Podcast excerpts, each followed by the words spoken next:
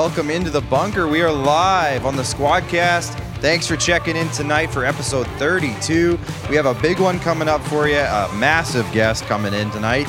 Very excited for that one, Max. Uh, yeah. So stick around. We'll get to that in just a second. Uh, but for now, welcome into the bunker. This is the uh, basement of the Rod Pedersen Show studios here at the IKS Media bunker, if you will. Uh, I'm producer Clark. Mad Max is over there. What's going on, Max? Everything and then some, man. I just saw Robbie Ray gave up a home run, unfortunately, after Vladdy came through in the clutch there.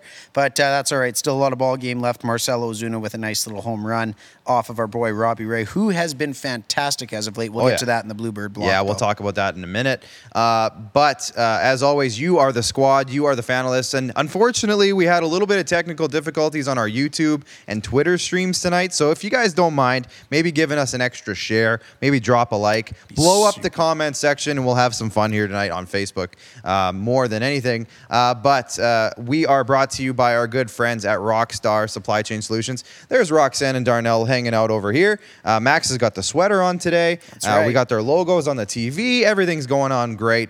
Uh, we got their mugs on the desk, all that fun stuff. Rockstar Supply Chain Solutions. If you need help getting or making sure you have everything you need for your business to run smoothly and efficiently, Roxanne and Darnell will take care of you. They are going all over this province of Saskatchewan uh, and just handling a lot of people's needs, uh, supplies, office supplies, uh, anything to make your business Flamingos. anything to make.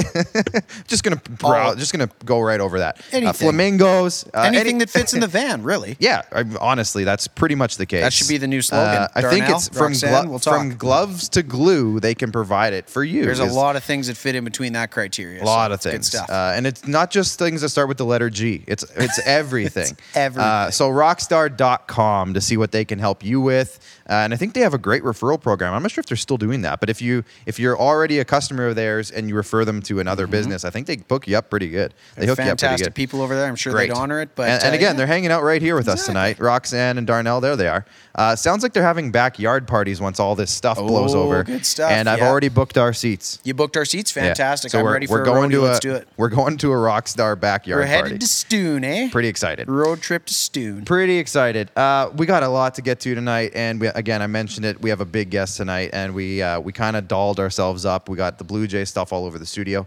Blue Jays pitcher Ross Stripling, current pitcher, current pitcher. He's on the team. He's on the team. The Blue Right Jays now. are playing right now. He's joining us from on the field. No, uh, no. But Ross Stripling joined us uh, in a little bit in segment number two tonight, uh, and it's a we're gonna have a great chat with Ross. Uh, as always, ask me and Max anything throughout the night. Again, there's NHL playoffs. There's baseball topics. There's there's a little bit of football kind of hanging around. There's- Logan Paul's fighting Floyd Oh, Mayweather in a month. We could talk about that if we want to. Uh, sure, Nah. sure. Isn't there Hey, soccer teams doing rebranding or I? Will say the the thing is, ask us anything. So Anything. anything you want. Uh, sports related. Let's stay away from politics for Uh, we, everyone's we sake. got some people checking in here tonight. Brady Witt, big show today. I agree, one. Brady. Yes, John sir. O'Flynn's checking in from North Vancouver as per usual. Well, in any sign of Alan Lee or Jordan Blodgett? Uh, yes, they actually saved the show. Actually, They did. Uh, so congrats to those. Well, congrats. Thank you to those guys as as per every evening. Janelle Barkman, hi my boys, and I believe that empty comment is some Facebook stars. Oh Janelle man, she comes through it. in the clutch. She's just Uh, like Vladdy, man. Just let me just you check. can always Yes. count on her, night in, night out. 11 week stuff. streak for Janelle, 350 Facebook stars. Thank you, Janelle, so Thank much you. for that. Uh, it does help us out a lot, and we will be doing something cool with our Facebook stars at some point. Absolutely. Uh, Chad Isaac saying, Max and I, Max and I, Jesus Clark. Come on. Sorry, Chad. Grammar TikTok king. Grammar. Uh, yeah, I'm a TikTok diva now. Oh, Uh, Robin, we will get to your Robin, comment. Hashtag loser point not get enough or not good enough. LOL. Yes, Robin, we shall address that as I've got some things to say. And uh, yes, it was not. So now the NHL Yeah. doesn't have to do anything with the rule. I'm fine. You're good with it? Yep, I'm good. Two So- and one. It can stay. Here's how the show is going to break down tonight. I'm going to let Max do his show intro tonight, which I've heard is short. It's a quick- Uh, but we're going to do our top of the order, which is kind of the you know hot segment or hot topics around sports right now. Then we're going to go to our our big special featured interview, uh, and then when we come back, we're going to do our Blue Jay. Sorry, Bluebird block brought to you by RBI Baseball in Regina. Can't call Baseball it the Blue Jay block. Copyright stuff. Bluebird That's block, The Bluebird and block. we're going to talk a little hockey. So we're going to mix those two in segment three tonight, and then we'll we'll bid you adieu. But Max, break down the show for me if you don't mind. Absolutely. Everyone, it's episode 32, and my oh my, what a show we've got for you. Uh, starting pitcher, as Clark alluded to, from your Toronto Blue Jays, Ross Stripling. I can't be Buck and Pat. I just can't nail it in terms of that. But either way, joins the show from Atlanta as we talk pitching, podcasts, and everything blue. I think that's all I got, Clark. Like, does the rest even really matter? That was quick. I'm just kidding. you weren't Just- lying. I thought you had a little bit more than Just that. Just kidding, folks. We've got hockey talk, baseball, a little football, and such. Here's hoping we perform like Vladdy tonight and come through in the clutch. And that legitimately is all I got. So And Vladdy hit a home run, so that's not even lying. that's right. He that's did right. actually come through. That's the stuff. Uh, Max, I'm going to let you start this one off for top of the order, brought to you tonight by Hoop Life Basketball. Uh, HoopLifeBasketball.com. We'll get to that in a sec. We got a little bit more from them in a sec. Uh, but the first topic of discussion tonight is the Oakland Athletics are in the news, and not for good reasons necessarily.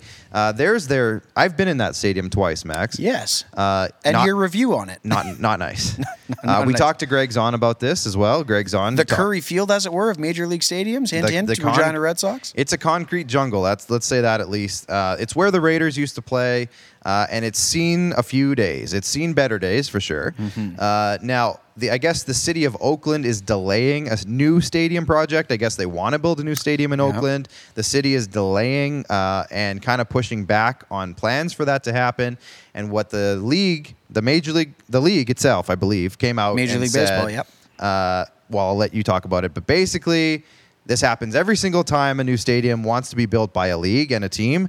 They are threatening to move. So, Max, can you kind of break it down for us here? What's going on in Oakland? Uh, well, and that's the thing, right? We've all seen it. We've seen Moneyball, and man, I tell you what, the cinematographers did a great job making uh, the Coliseum look somewhat uh, playable, anyways. When uh, Brad Pitt and Philip Seymour Hoffman starred in that spectacle, but either way, no, it's uh, it's looking like for Oakland that the time has finally run out for them, as we alluded to. It's kind of the Currie Field, as it were, of the major leagues, where there's just not a lot happening in terms of development. There's really not a lot that you can do with that stadium structurally, fundamentally, integrity wise. It might even get to the point with city codes where it might not even be safe for folks anymore. So I'm not going to read the whole statement, but the Oakland A's released a statement uh, in conjunction with Major League Baseball, basically saying that they are concerned with the rate of progress on any sort of new stadium project with the Oakland Athletics, uh, and they need to find a home somewhat soon to still be considered major league caliber standards across the league.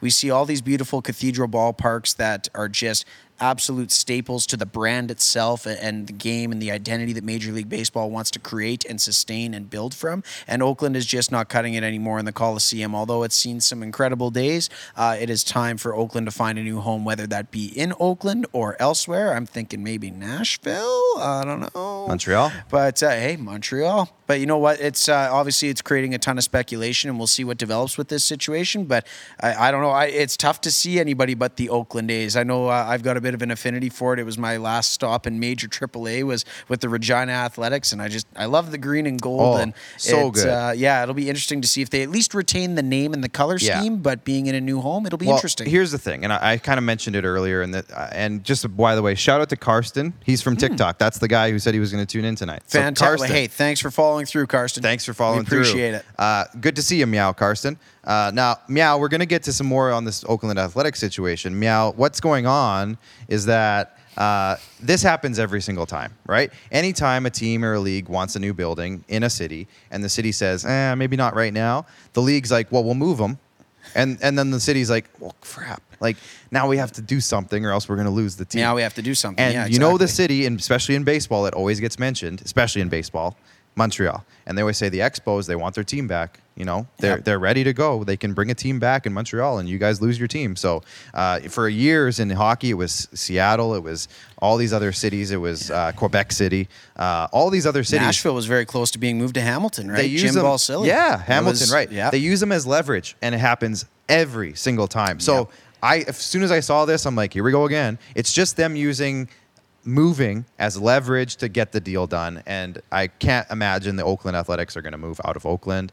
It'll happen. It's just this is a tactic, and it happens every time. So it's just, it's interesting to watch. the The moving, relocating is always fun to think about and fun to talk about Mm-hmm. because you know there's there is markets out there that want a team or or could very well easily have a team but Mm-hmm. don't. So it's always fun to think about. But you always have to keep that in the back of your mind that this is always a negotiating tactic by teams and the league. Yeah, and right now, And owners. and right now, you got to think about it from the Oakland Athletics perspective. They do have this reputation for being a team that, unfortunately, is not exactly the wealthiest. What was the line from uh, Moneyball? There's, there's, there's the Yankees. They're up here, meow. Yeah. and there's 30 feet of crap. Uh, yeah, I think it And was a worse word than that. But oh, yes. worse word. There's yeah. That- that gives you a good idea. And then there's us. So Yeah. uh, borrowing from Billy Beane Well, is my favorite part of that movie uh, is the the when they're making the trades and Mm-hmm. they say you have to give us soda. You have to give us buy our soda for a year. And the guy's like, "Yeah, okay." And he's like, "No, No, I'm, I'm, I'm serious. serious. I'm serious. I don't want my guys paying for soda that. meow. Like it's Uh, just one of the best. Well, I'm gonna say it's hard for me to say because in terms of like baseball movies, that's probably a topic for a, a show. We could do a show on that. Mm-hmm. Oh, yeah. But uh, I wouldn't. Moneyball is more is it's a baseball movie it is. but it's not a baseball movie. It's about behind the scenes and the management of baseball and the It's almost more fun than the, actual game. right? And that's the stuff I like. So this th- that Moneyball always speaks to me in a different way than a lot of baseball Absolutely. movies. But I mean, it is it's a baseball movie at heart. It has to be. But it you know mo- like Bull Durham and all those. Uh, How um, can you not be romantic about baseball? you know, all those things are guys playing baseball, Sandlot, all those movies. Yeah. This is like the other stuff. So I like it's like Draft Day, the football movie Draft Exactly. Day. Yeah. Well, it's like see, behind the scenes. That's it's what not I like about the field. Moneyball, though, is like it was an actual, somewhat recanting of events. Right? Those trades actually happened. Yeah. Whereas again, draft day, good comparison, but draft day was trumped up pretty rankly, if I do say so myself. But either Oh. way, good comparison. You know what I wish if, with Draft Day, and and I didn't. So I, I knew Sorry, about guys, Draft we're Day. a pop culture uh, show now. We're Yeah, going to relive this is- baseball movies for the next 45 We didn't minutes. even plan on talking Yeah, about this. Ross, we're going to bump you to next week. Uh, It's- yeah, Ross Stripling, can you hang out for next week? Uh, uh, but with Draft Day, I went into it knowing what it was, but I didn't know that it was completely fake. I thought Yeah. it was uh, Baker. Like I thought they were going to use names that I would recognize. so what, what shattered the glass for you? The first time they started mentioning Bo Callahan, I'm like, who's So Bo 12 Callahan? minutes, You're looking it up on Prospect. Yeah, I'm like, I don't weekly. remember this. You got to call Craig Smith and say, "Who is this guy, Craig?" See, I thought it was based on the year that uh, the Browns traded all their picks or got all the picks for the trick, the pick that got Julio Jones to the Falcons. Right. I thought it was based on that year, so I went into it. I'm like, this is going to be fun, and I, and I was like, it was all made up and it was all exaggerated Yeah. and drama dramatized or whatever you call Oh, it. yeah. And I was like, oh, okay, it's good. I don't like it as much as Moneyball because No. Moneyball is real. Moneyball is uh, Carlos Pena, Scott Hatteberg, Yeah. uh, Bradford, uh, Chad Bradford. Chad It's all the actual Yeah. guys, and it's it's a it's a dramatization of that, but Absolutely. it's real. Like that's why I like the Moneyball so much. Is because Absolutely. I remember that, yeah, and 100%. Draft Day is all fake. yeah, no. Uh, my significant other, Amber, she uh, she will not watch Moneyball for professional reasons, but I, I keep telling her every day. I say, "Honey, we got to sit down. We got to watch this. It's a it's it's meow one of the most theatrical, I guess, best recantations of events that actually occurred in the baseball world. So Yeah. one of those things where I think we were caught by our uh, uncle Robin, by the way, earlier. up Yeah, he said, "Please welcome back the Montreal Athletics." so I don't know. Can we blow the Can we blow the cover on what Let's- we're doing? let's blow the cover. So. Karsten, uh, shout out to Karsten Grolf, who's who was he was on my TikTok live Yeah. earlier, and we were chatting, and he was joking that we should uh, try to do the meow thing from Super Troopers, and I was like, if you watch, we'll do it, and he did it. So he's here. So, we So had to, there we go. So the We're last like what up. ten minutes we've Yeah. been saying meow instead of meow. So hopefully. Uh, People notice. It's hard to was- work in. Like it naturally, it is. in. You have to. You have to really think about It's- it. It's tough. Uh, what's next on the docket? We got Well- oh Nate Nate Pearson talking about our Jays. We'll get to this a lot more Mm-hmm. later, and actually we're gonna check and see if Ross Stripling has any thoughts about this in just a few minutes. Nate Pearson got sent back down to AAA, uh, and a lot of people are kind of critical of the of the move. Yeah. and. I'm not critical of it. It sucks for me, Mm-hmm. uh, but I get it. And I, Max, I think you're kind of a bit on both sides as well. Yeah, uh, yeah, it sure. sucks. I get it. I wish they would have kept him up. Am I allowed to think that way? All Mm-hmm. yeah. three? Like Yeah. I, I mean, Nate Pearson had a, had a bad outing. I don't think anyone is is gonna sugarcoat that. It wasn't a great outing, Mm-hmm. uh, but he's a young guy. Uh, he needs to work through stuff like this. Uh, but they want to maybe see if they can maybe season himself a little bit more in AAA. He's had Mm-hmm. some injury issues. Max, what do you think? Um, I think maybe we want to dive into it a little bit more in the Bluebird block because I got a lot of points that are tough to wrap up with a pretty little bow. At Yeah. the end of the day, We'll- we'll get back to this later, I his, think. his situation coming back off of his IL stint was not envious by any stretch for a lot of pitchers. Coming in to face a lineup featuring Carlos Correa, Alex Bregman, yeah, welcome back to the majors, kid. That's a tough spot to be in for a guy that's just coming off a long stint on the IL. And um, with that being said, like I said, we'll we'll break it down more in segment three when we've got Yeah. a little bit more time. But yeah, I'm definitely with you on the camp of I see why, but at the same time, I'm like, ah, he's 24. It's time to see if he's got if he's got what all the hypes around. It's Yeah. time to give him the true opportunity Now, that he deserves. That is the hype that comes with a top prospect. Mm-hmm. But you have to remember too, in baseball, a lot of times, a lot of times, pitchers don't actually break in until they're like 27. Like it takes a lot longer for pitchers to truly get in there. We'll talk to Ross Stripling about that. I have, I have a feeling he has some feeling, thoughts. yeah, uh, Our next topic is Nick Kypreos broke today on the Rod Pedersen show earlier this, this morning uh, that Nikolai Ehlers may not be ready in time to start the playoffs for the Jets. And then after that, I mean, Nick didn't. Kypreos didn't say this, and hopefully we can maybe get Kipper back on soon. Yeah, on that'd be this show. fantastic. Uh, but he didn't say this necessarily. But I'm wondering if he does come back, maybe he's not at 100. percent Mm-hmm. Maybe there's a lingering thing there, and then that that hurts the Jets hard. I'm assuming, uh, Max. If Ehlers isn't at 100, percent does that does that screw the Jets, or can they handle it? I think when you look at his contributions to the team this year, right? He's a guy that's got 40 plus points. You don't just replace a guy this time of year uh, in that magnitude, right? I mean, again, going back to guys that maybe need to show and step up a little bit. I don't even know if he's on the docket, but Kristian Vesalainen, their first round pick from a few years ago, he's a guy that maybe has to seize an opportunity here. And again, I'm not sure if he's next man up for the Jets. We can maybe get some yeah, opinions from know, our Jets I've fans, kind of been but- following that because I've always looked at, at Kristian Vesalainen as a guy. I'm like, why isn't he in the lineup yet? Yeah, first and I round pick. think he's kind of uh, one of those guys who has every tool. He's got the size, he's got hands, but he's never been able to put it all together. Mm-hmm. Yep. Kind of like. Um, M- Meg, remember Magnus uh, Pugliarvi. Pugliarvi from back in the day? Is Yep, sure do. Magnus. That Magnus was his- Pugliarvi Svens- Svensson, but I think he just dropped the Svensson and he was Magnus Pugliarvi. Pyarvi. It was. Pyarvi, yes, it there was we a go, strange it. pronunciation, Uh, yeah. But remember him? He had all the size, and the Oilers were kind of hyping him up as this guy who was going to fit into their top Mm-hmm. Did that six. with a lot of their first round picks for a while. Well, you're not wrong. Uh, but you know he kind of had everything going for him, but never could put it together. And I think Vesalainen might be kind of in that vein, Yeah. where you know he's got it all. Uh, he can't seem to get it all together at the same time. I don't think he's necessarily past the point of no return yet. He's No. still very young. I think he's only 22. And the Jets have to be careful here. They just dealt away a pretty good asset in Jack Roslovic, who, for whatever reason, just couldn't put it together in Winnipeg. He goes home to Columbus, and he's now a very heavily relied upon forward in that lineup. Getting back to Ehlers, though, I do think that obviously if he's out, they miss him. No matter who they play, whether if it's Toronto or Montreal, you miss his speed, you miss his offensive capabilities on your first unit power play. He's a guy that you can count on. And what is Winnipeg's greatest strength is their top six forwards. Now, if they're missing some of that, again, I'm not too sure if it bodes well for them. And I mean, they, I, I don't even want to say they've gotten out of their funk. I think they won one game in their last eight. Like, it's still not a great scene in Winnipeg. So they're going to have to have a really strong close to the regular season to really make me a believer in the Jets with or without Ehlers. So it'll be interesting. But uh, I think uh, a quick mention. Quick shout out to our local boy as we transition into our final topic before our Vigor fan vote, which was a fun one today. Connor Bedard the beautician. Can we maybe make a push for that as his nickname, or is that just too kind of slangy? Beautician? Uh, Bedard the beautician. I don't know.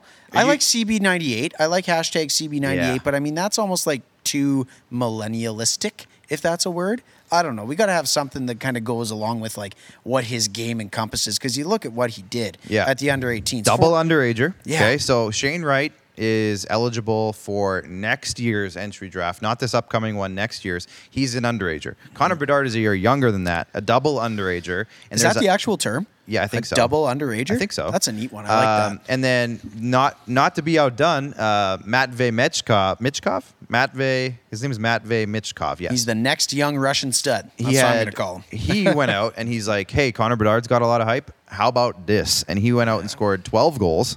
Connor Bedard had seven, Yeah. uh, and they're both 16-year-old players playing in this double underage, like 15. they're double underage tournaments.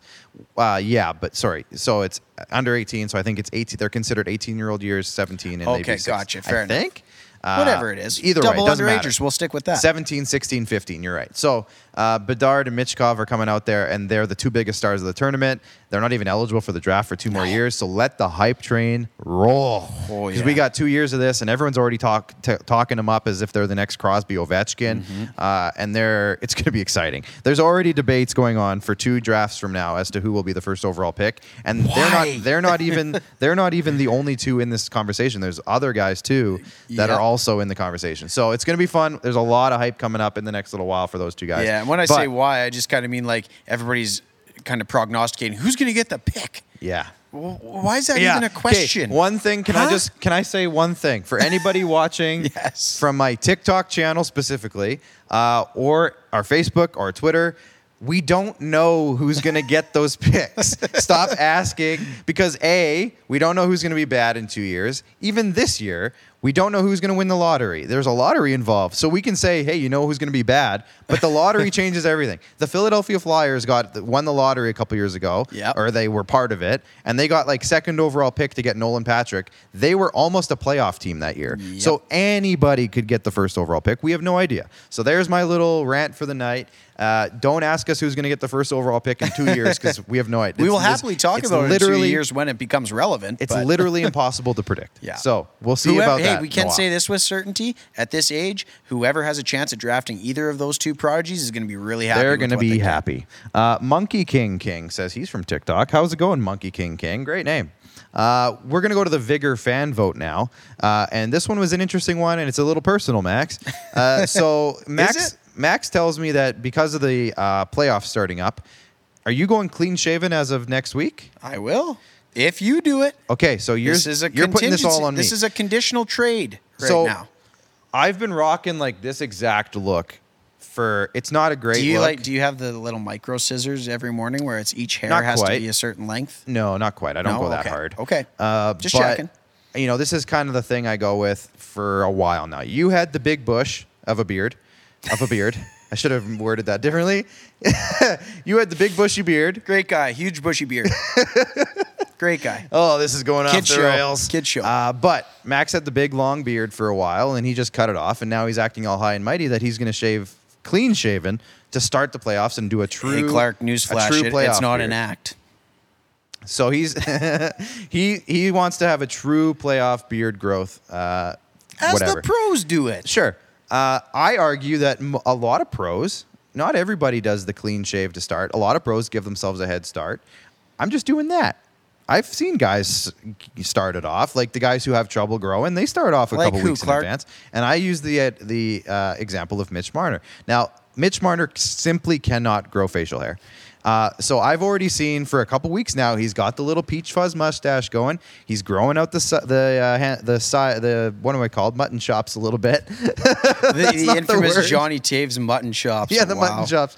But he's growing out the sideburns is the word I was looking for a little bit. Yeah. And he needs all the help he can get. And I'm just saying, if I go clean shaven, Sounds like his team in the playoffs. oh god, if I go clean shaven, it takes me a while to get back to this point. I've gotten to this point, I maintain it at this point, and this is where it is. It takes me a bit to get there, and I just kind of want to get a head start. I'm okay growing one out, and if I end up getting what Max had a minute ago, uh, then great. But uh, I, that's that's where my head's at. So I, we want to hear what you guys are saying. Janelle Barkman's dying. Sorry, Janelle, we didn't want to kill you tonight.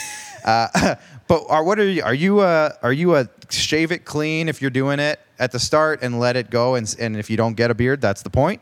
Or are you uh, if you want a head start to get a bigger beard by the end of it, go hard. And 'Kay. what? And you're saying clean shave. First thing we got to get to Ross Stripling here, guys. We do have to, exactly. We're going to wrap this up really quickly here. But here's the thing about Mitch for that particular example. He's been working on that since he was, what, eight? Which coincidentally is the last time you guys won a playoff series. But again, that's neither here nor there. But you know what? I don't know. I'm of the traditionalist mindset that I understand what you're saying. Exactly. But come on, man. Let's just do it. Content. Come on. This is what we're doing now. So, uh. Massam Gungarner it. Like let's let's let's on. just let's just go for I it. mispronounced the guy's name let's one full time. send this harder than anything we've sent before, as per your exact words over text message. Actually, that's a dangerous game to play. We won't get into that. Yeah, don't- I don't- think we should get, get to into Ross calling Stripling. out How, how do you? How about you? text messages. Yeah, we're gonna take a break. We need a breather. Uh, when we come back, we are heading to Atlanta, Georgia, and we're getting our special guest on the air. We get from the Toronto Blue Jays. We're excited. So we'll see you in about two and a half minutes. Does this look familiar? Your fans deserve an incredible arena experience. It's time for an upgrade. Stunning graphics. Revenue opportunities are just the beginning with our in venue display systems and scoring technology. Let us help you find the best solution for your facility. DDG, always delivering the best fan experience. Here's how your business can be a part of Canada's fastest growing sports talk show. All you have to do is contact us, and we will tell you all about the dynamic and exciting marketing opportunities we have, utilizing a fully integrated 360 degree multi platform. Imagine your business seen and heard across Canada on Game Plus TV and around the world on the Rod Pedersen Digital Network. You will use one of the most overused expressions in sports. You gotta be kidding me! Get your business involved. Contact The Rod Pedersen Show today. Everyday hoop life.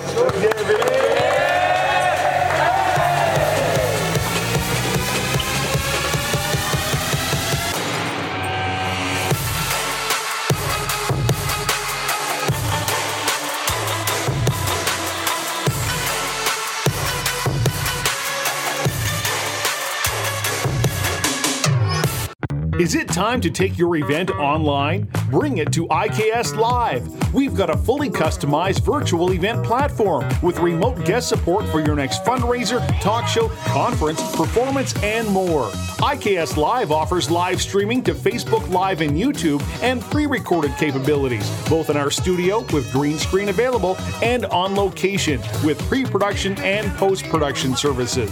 IKS Live, the proud producer of The Rod Pedersen Show and The Recovery Hour. Visit us at ikslive.ca. Don't rack your brain trying to source the equipment and materials you need for your business. Rockstar can operate your entire supply chain from PO creation to expediting your shipments, all from our office. Leverage the buying power of the Rockstar buying group to not only save money and time, but also the headache. From gloves to glue, we can provide it for you. Find out more at rockstar.com.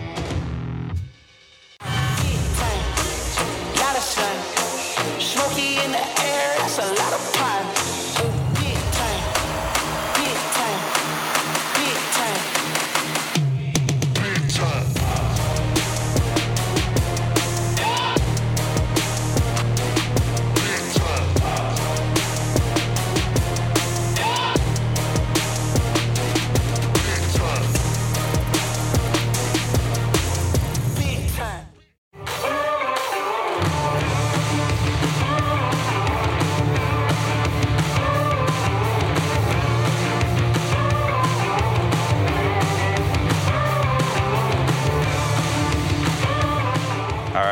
back from break. Thanks for hanging out with us tonight on the Squadcast. What an opening segment, Max. Not bad. There is Not a bad. lot going on in the NHL, and I feel like we're just scratching the surface. So we're definitely going to be coming back to that Hitting the later in the show. Yeah, it's gonna be But uh, before we get into more hockey, we got to hit the uh, hit the diamonds, and uh, we're heading down to Atlanta now. And uh, our VIP guest tonight joins us from Atlanta, Georgia, where his Toronto Blue Jays are currently on a road swing against the Braves. Joining us tonight, please welcome Blue Jays pitcher and host of Goats on the Bump and Big Swing, the, the Big Swing, I should say, podcast, Ross Stripling. Ross, again, how's how's your day off treating you in Atlanta, Georgia today? What's up, guys? You know what? It's uh, it's pretty mellow. There, you know, with the protocols and stuff, there's still not a whole lot we can do. Some guys get together and play cards, you know, but most guys just kind of pass the time how they can. I went out, walked around, you know, where uh, I don't even necessarily know where we are in Atlanta, maybe Buckhead, and uh, walked across the street, got some food. There's like a Nordstrom over there. You can kill some time, but uh, yeah, for the most part, man, just just pass the day, enjoy the rest, and get ready to get back after it tomorrow. Perfect. And first of all, obviously, thank you for joining us tonight. It's an honor for both Max and I to ta- chat with you tonight. Uh, so thank you for that. Uh, let's kick it off with a look at the team so far this season. Uh, the Jays are 17 and 16 so far through 33 games, uh, four games back of the Sox. So you know the the AL East is always a competitive one. Uh, and you know what's what's the game what's the vibe around the team been like this year uh, you know from start to finish there's been some ups and downs some exciting games some big battles some some extra inning games so what, what's the vibe around the team right now the vibe is is probably much like every team around baseball right now, which is man, we have 162 games ahead of us, and we played 60 last year. Like this is going to be a grind. It's going to be a marathon, and, and we're going to have to ride the roller coaster, ride the wave a little bit. But and we battled some big injuries so far, and really haven't even played to full strength. Right? I mean, George was back for a minute, and then we lost him again. Hyun-jin was gone for a bit. I, have been hurt. Kirby Yates is going to miss the whole year. Uh, you know, just kind of the list goes on and on. I think we've had 23 guys go on the DL, um, which is kind of like a, a you know MLB wide epidemic in a way where just guys are going down left and right. So we realize we're going to have to battle that, and we got a big road ahead of us. But to answer your question, man, the team is excited and and ready to win ball games and show up to the stadium every day expecting to win, which is really cool. I had that in LA for five years. And you come here thinking like, oh, this is going to be a young team. They're just kind of getting going, getting their feet wet. It's like, no, these guys want to win and expect to win and play the game the right way and play hard. And that might show its head every now and then if you're talking about defense and and uh, some of the stuff on the mound. Maybe we walk some guys and, and and or challenge guys in counts where we shouldn't. That's that's part of being a young team. But we're learning and and we're gelling and we're coming together. And I think we're gonna you know be in the hunt all year. I saw a stat the other day that the Jays uh, lead the major leagues in home runs, which is always fun to watch. Uh, and you know, luckily as Jays fans, we kind of get spoiled a little bit because it seems like most years the Jays are at the top of the league in home runs. But as a pitcher, uh, what's that like knowing that you know your offense could explode at any minute? It's a good feeling. It yeah. really is. You know, if, if you go out there and, and, you know, God forbid you give up a two or three spot in the first inning, like that game's not over. Like our, our lineup could come right back and, and put up a four spot. And now you're pitching the next inning with the lead. You know, it, it, our lineup is a gauntlet as much as anyone around the big leagues. I mean, we have, have, um, gosh, like a first six, that's incredible. And then really the back end is, is just fine. I mean, we're, we're a really solid lineup one through nine. And as a pitcher, that's a really good feeling because you just feel like you're going to be in every game that you start. And even if you get behind, there's a really good chance that that team's going to come back and get you in it. So uh, I always had a really good lineup in LA, and you felt spoiled. And you get here and, and have arguably just as good of a lineup as a team that won over 100 games. I think every year I was there. So it's it's I've been very lucky in my major league career, to, say the least. Yeah, you mentioned the the bottom three aren't that bad either. You saw the other night against the Astros, Rowdy Tellez comes back from a, tr- a stint in the AAA league, and he comes out and hits a moonshot off Zack Greinke. So you know anybody on any given night can pretty much pick it up. But Ross, just to yourself, uh, you got four starts under your belt this year. Uh, you know you've done some relieving in your career, but you've you've mainly been a starter. But how do you feel this year? How do you feel like you're settling into the into the season so far? Man, it's been frustrating personally. I, just physically, I feel so good. I feel like my stuff is really good and just not really getting the results that I want. And it could be for a variety of factors. You know, I watched this last outing against the Astros, who are always hard in Houston. I mean, that's a, a really tough lineup, especially in their home ballpark. And I throw Correa, uh, you know, a, a, pretty good bullet up and in off the plate, top of the zone, two balls in off the plate, and he pulls it for a two run homer off the foul pole. And then they just grind you. You know, Bregman doesn't swing out of the zone. Altuve is really good. Uh, Gurriel is, is, you know, I think may have the highest batting average in the big leagues right now. And then Alvarez can hit a homer at any moment. I mean, that's just a tough lineup. So hard to really take much away from that one when it's such a big challenge. But the one before that was Atlanta, where I felt like I threw the ball really well at, at home in Florida, which is always weird to say at home in Florida. um, you know, and now I face these guys again on Thursday, and that's going to be a good test. That's the chess match of, of baseball, right? Is I'm facing these guys when I'm still fresh on their mind. Do I go at them the way I did last time, or do I change it up and, and throw a new wrinkle in there? But you know, physically feel like I'm in a really good place and my stuff is good. So I'd like to think that results will follow. You know, the quote unquote trust the process thing where you know you feel like if you're in a good spot that the results should be behind them. And uh, right now, still confident that will happen, but obviously, always tweaking, always getting better, always knowing that I can fine tune things and and give us a better chance to win than what I'm doing right now, and going deeper into games, which I definitely need to do. Absolutely. Well, we're looking forward to it, Ross. And as you alluded to, right? I mean, the the home away from home in Florida, and being with the Blue Jays, you're in the unique uh, position where it's the only team in the majors with multiple homes uh, during the regular season. but obviously, still being relatively new to the team and everything going on in the world in this last year since you were acquired. Are you getting, I guess, a little bit excited to potentially go in front of the Rogers Center faithful and pitch in Toronto for the first time?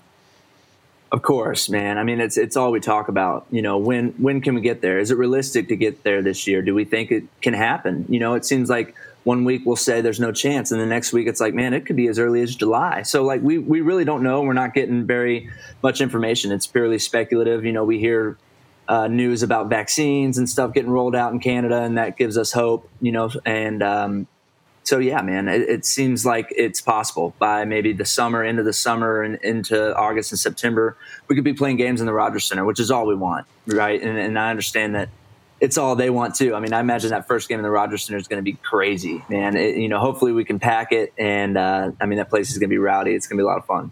You know, some of my some of my best memories of the of the Jays were that playoff run from five or six years ago, and a lot of Canadian baseball fans I think very fondly of those times. And obviously, myself and Max are nowhere near Toronto, so we can't make it to games, but uh, we still think back to how loud it was in that stadium. So you're a lucky man, Ross. Uh, hopefully, we can get there, like you said. Absolutely. Um, but, you know, the pitching staff was one of the offseason storylines for the Jays. Uh, you know, there was a lot of guys. You mentioned Kirby Yates earlier, Tyler Chatwood, Steven Matz. I kind of count yourself because you came in a little late last year, but I was wondering if you could tell us about pitching coach Pete Walker and just how influential he is in that bullpen. Because, uh, you know, around these parts, he's kind of a, a, pitcher whisperer, if you will. He brings back a lot of guys from bounce back years, so to speak. So, can you tell us about Pete Walker and what he means to that bullpen? He's the best. I mean, he really is. And and I come from Los Angeles where I had Rick Honeycutt, who'd been around forever and had been like kind of Kershaw's guy for his whole career and, and always getting to watch their relationship was really, really cool and getting to work with him. He was so knowledgeable. Then into Mark Prior, who obviously was a um, you know, kind of a prodigy in his own right, and then injuries kind of delayed his or derailed his career, I guess, and and um, you know, really good coach in the making over there too. And then I get over here to Pete, who is kind of the perfect balance of those two guys. Mark Prior, very much new era, right? I mean, it's it, even though he pitched in the old school, he's a new era coach. Analytics, um, you know, those kind of things really matter in, in new school. It's about lim- limiting slug, keep the ball in the yard, miss barrels, and don't walk guys. And uh, Rick Honeycutt was more kind of the delivery and and your mechanics. And Pete is a perfect balance of both of those things. And I love how approachable he is. I love how he will never throw too much at you. It's very much, hey, let's tackle this one thing. Let's get that under our belt and, and really get to where we command whatever that one thing is. And then we'll move on to the next. And right now, as a guy that feels like I'm really close to being really good and I'm just not, uh, I'm relying on him big time. You know, every bullpen, I'm like, what are you seeing, man? Like, what are you seeing? I feel like I'm throwing really good pitches, but I'm not getting the results. And he'll, you know, kind of point at one thing, like, hey, finish your leg kick, get your leg kick all the way to the top. It's going to give you more time over the rubber. And then I'll do that, and all of a sudden, my next five fastballs will feel perfect, will feel very crisp. And, and it's just something as small as that that, uh, you know, he just seems like he can really pick up on. And then also, relay it in a, in a way that doesn't feel like he's coming down on you, doesn't feel like he's telling you you suck, which is the worst thing that he can do, right? And and feels like he's he's building you up even when you're struggling. And uh, he's just got such a perfect personality for coaching. And um, I mean, you just can't find a better guy, a better coach, man. We love him through the whole pitching stuff. Whether in the bullpen starter, you want to find time out of your day to pick Pete Walker's brain because you're going to get better. Yeah, absolutely, Ross. And I know the fan base really adores him as much as uh, as hopefully his uh, his pitchers do. That's for sure. But kind of switching gears from from the coaching staff to some of your new teammates, can you just speak to I guess the the vibe of being around such a youthful, energetic ball club? I I can imagine it's not too hard to find energy to go to the ballpark when you got guys like Bo and Vladdy and Cavan among others leading the charge. But uh, yeah, can you just speak to that vibe of being around this young, energetic team? For sure, it's it's a ton of fun, man. It, it really is. I mean and we need it, right? Like when you think about how long this year might be, for one, just the sheer amount of games, but two, starting in Florida, moving our families to Buffalo, hopefully moving our families to Toronto, and, and all that's going to go into, you know, no other team has to battle that. So for us to have the kind of like youthful energy that we have and the guys that are excited to be in the big leagues and still kind of getting their feet wet and getting used to being here and the workload and, and what it takes to be an everyday big league player – um, and then do it with your smile on your face, like all those guys do. I mean, it's it's it's just really cool to watch them grow and uh, to be a small part of it. Obviously, they've come up together and uh, you know basically played at all levels together, so they're so close, and and that's really cool to have teammates that want to hang out away from the field and want to sit by each other on the plane and, and play cards and, and, and, you know, just kick back and enjoy each other's company versus kind of getting away because we're around each other all the time. Right. And, and, uh, that's not the way this is. These guys want to be around each other. They want to hang out. They want to, they want to BS, you know, so it's, uh, it's really, really cool to be a part of. And, and, uh, it, you know, hopefully they're, they're starting to accept me, which I feel like they are. Um, I want to be I want to be a part of the group, you know. But um, they, are just so close and, and, such good friends. It's re- it's really fun. Ross, are you the guy with the within the meme with the skateboard? Like, hello, young fellow kids. uh, a little bit, yeah. Yeah, a, a little, little bit. bit. Somehow, somehow that happened quickly. I'm now 31, and uh, you come over here, you know, from LA, where I would follow Clayton Kershaw around like a little puppy dog, to now I come over here and I'm like kind of one of the older guys, and people pick my brain and want my uh, advice on things. It's it's been a quick transition, but it, has been a lot of fun. Ross, we're, we're pretty much the same age, you and me, so I totally understand where you're coming from on that. Max is a little bit younger, so like he makes fun of me quite a bit, but uh, yeah, we, it's we not get so much it. the brain picking; it's the making fun of. Right. Either yeah, way, make fun of me, your elders. Uh, but yeah, you mentioned you mentioned the grind of 162 games uh, and how you know a fun you know clubhouse can be you know, a deal breaker, a, cha- a game changer, so to speak. Uh, where are you at, Ross, in the make baseball fun again argument? Uh, there's a lot of stuff going on. Some of your old teammates, some of your old buddies who you've done podcasts with, and we'll get to that in a minute. But uh, you know, there's been some outspoken players. There's been some more flashy players coming up in this new era of kind of baseball. Uh, where are you at in the in the argument where you know there should be more of of that kind of outspoken personality stuff going on in baseball? Yeah, I'm very much uh, pro. You know, think that it's it's great for the game. Uh, you know, obviously, uh, let's say a hitter hits a home run, and I mean, home runs are hard to hit, man. If you want to throw your bat and go to the dugout and pound your chest, I think that's awesome. That's good for the game. We're going to see that all over social media. Guys like Tatis and Soto and, and Acuna that have brought a lot of energy to the game. That's awesome. But, uh, you know, where I draw the line is if you direct it at the pitcher, right? If, if you start pounding your chest at me, then I don't know. That's kind of crossing a little bit of the line, and I realize that'll probably go even more viral, mm-hmm. and maybe that makes me soft. But I think that you know that's unnecessary. But man, if you want to celebrate with your team and and do all that kind of stuff, I think it's awesome. And and you brought up my podcast. We just had Jomboy on uh, the Big Swing podcast. Who, if you haven't seen his stuff, he like breaks down these like little two three minute videos of highlights from baseball and does it in a really funny way and like narrates over the highlight and breaks them down and just him um, what he does is great for the game because it's funny and it brings like light to some serious issues in a game that you know there's quite a bit of time between events and and in, in a time where there's more strikeouts than ever and and uh, you know time between home runs and all that kind of stuff that our game's battling right now we need that energy. So um, I'm, I'm all for it, man. How about you guys? I mean, I'll turn it yeah. turn it around on y'all. What do y'all think? no, we we've had this debate a couple of times, and I think we're all we're kind of on the same page as you. I think you know there needs to be a bit of a rejuvenation in terms mm-hmm. of uh, the energy around the game, in terms of the fan base, and I think that goes a long way to it. Like we had this when the, the Tatis stuff happened last year with the Grand Slam when they were mm-hmm. up, what was it like nine three or whatever, and he hit yeah. a Grand Slam. Uh, yep. we, we we talked about that quite a bit, and a lot of our fans were kind of torn because it's like the guy's a hitter He's there to hit. And you, how are you mad at him for hitting a? Anyways, where, I'm yeah. getting a little heated already now thinking about it. But like, yeah. you know, there was people who were saying that, that was you know classless or whatever it was, and I, I, just can't see how you can fault a guy for hitting a grand slam. Well, and I think also too, you take it back to 2015, just in Toronto, it kind of at least the discussion seemed to really ramp up with Jose, Jose, when he hit the big home run in the playoffs, right? I mean, that's kind of where mm-hmm. the, the bat flip seemed to kind of have a rejuvenation and and uh, I guess a renaissance, if you will. And yeah, yeah, it's it's amazing how the conversation has started around it again. But as you alluded to, Ross, conversation around the game and conversation around those events is not a bad thing for the game, and that's where uh, I kind of stand on it as, hey, you know what? Let's inject some energy, let's inject some life, and and like I said, I go back to 2015 as that moment where it just added so much to an already just franchise turning event, right? Yeah. It was just incredible. So. Well, and then the Rougned Odor punch at second base and. There, yep. There's a lot yep. of lot of history how, there. How does that guy look across the field without a beard now, Ross? Oh. I gotta imagine that's weird after having such an identity for so long with that beard unrecognizable man. Like I, I, wish i wouldn't have already seen it on social media beforehand because uh, I, I, was expecting it. I wish i would have like seen him. I literally would have been like who is that guy? Like i have no idea who that is. I mean it's it night and day different. He's yeah. some rookie call up from double a or something. Yeah. Um, so we talked a lot about the younger players and like the new generation. One of the guys who well blue jays fans have been talking about for a while now is nate pearson. He just had a start the other night didn't go his way, I wouldn't think. But um, I was wondering, just from your experience, Ross, how long did it take you to really, truly feel comfortable on the mound at the major league level? Like, I'm sure it's different for every guy, but what did it, what did it take for you, and, and, what kind of is the the vibe around the league in terms of you know is there a number where you know pitching coaches say, well, just wait until you have at least this many starts under your belt, or what what's that kind of process?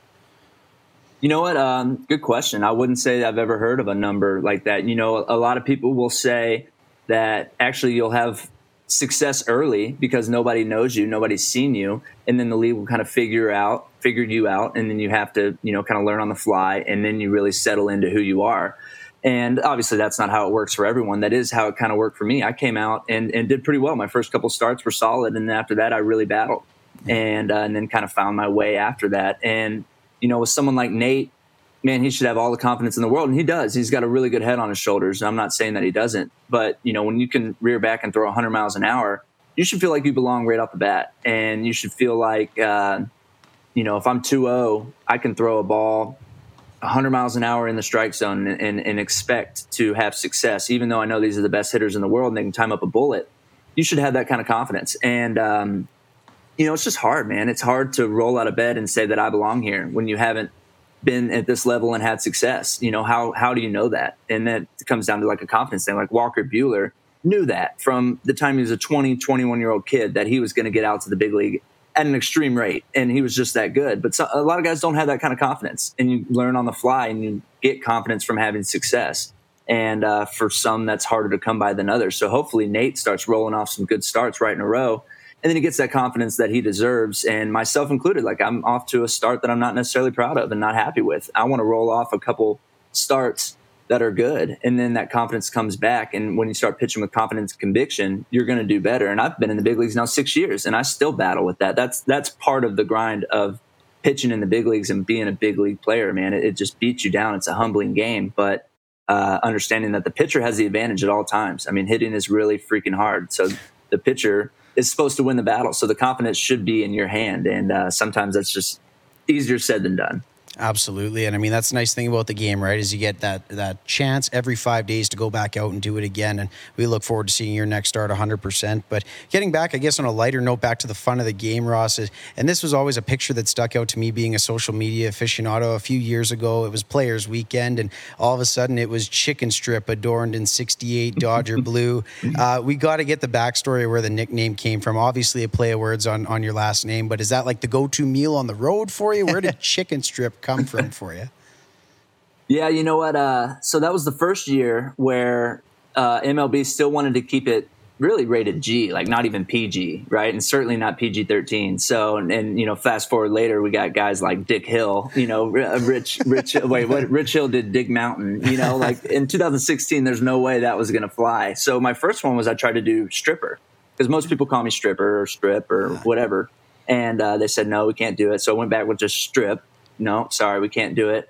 And it's like, I mean, I want to do something. Like, I want to. I'm sorry, you know, it's no my really name, guys. Like, yeah, right, yeah, and um, you know, I want to have something funny and and and uh, be included in Players Weekend. So no one really calls me Chicken Strip, but it certainly had come up every now and then in high school football and into the minor leagues and stuff. You know, everyone every now and then mixes a chicken strip, and uh, I did it, and man, it stuck like crazy. I mean, more people would yell at, more fans would yell at me, chicken strip, than they would my real name, you know, and it, it just caught on. And I love it. It's funny. Uh, I think that's still the tweet that I've pinned on my Twitter, you yeah. know, saying like I got to start a big league game with chicken strip across my back. It, I think it's so funny. Um, you know, but never in a million years did I think that would catch on like it did. Has it turned in any sponsorship opportunities for you yet? And if not, why not? it was close. Yeah, it was close. You know what? It, I was holding out for Chick Fil A. Uh, I think I had a small one from Jack in the Box in the works, and I like Jack in the Box just fine. But really, really love me some Chick Fil A, and uh, just it never panned out. Ah, it happens. But speaking of food, let's stick with that as we're as we're having some fun. You've been in the majors now six six years. You said uh, you've been on your fair share of road trips. What's the best road city across the major leagues? Just I guess you could say LA too if you want, or Toronto, which I know, I'm sure you've been there. But um, what's the best road city in terms of food offerings when you hit when you hit the road? Mm. Man, great question. Uh, first two that come to mind are New York and Chicago. Uh, New York, obviously, I mean, just got everything smack dab in the middle of Manhattan. Yeah, you just have everything under the sun that you could possibly want. Uh, there's a couple places in Chicago that I really love, and I bet most people would put LA on there. I mean, obviously, I lived there for five seasons, so I got to kind of try a little bit of everything. But you know, if you stay downtown, there's some cool spots. If you stay in Hollywood, West Hollywood, there's some cool spots, and then obviously in other parts of Los Angeles. So um, you know, kind of like those are probably the three obvious ones, right? Just because you can literally get anything you could ever want. For sure. I, so I got to stick on that for just a second. New York, Chicago. Oh. Chicago deep dish. You're going pizza. or thin New York pizza. What what's the go-to? This Ross? could like this could sway some fans It really for, could. for you, Ross.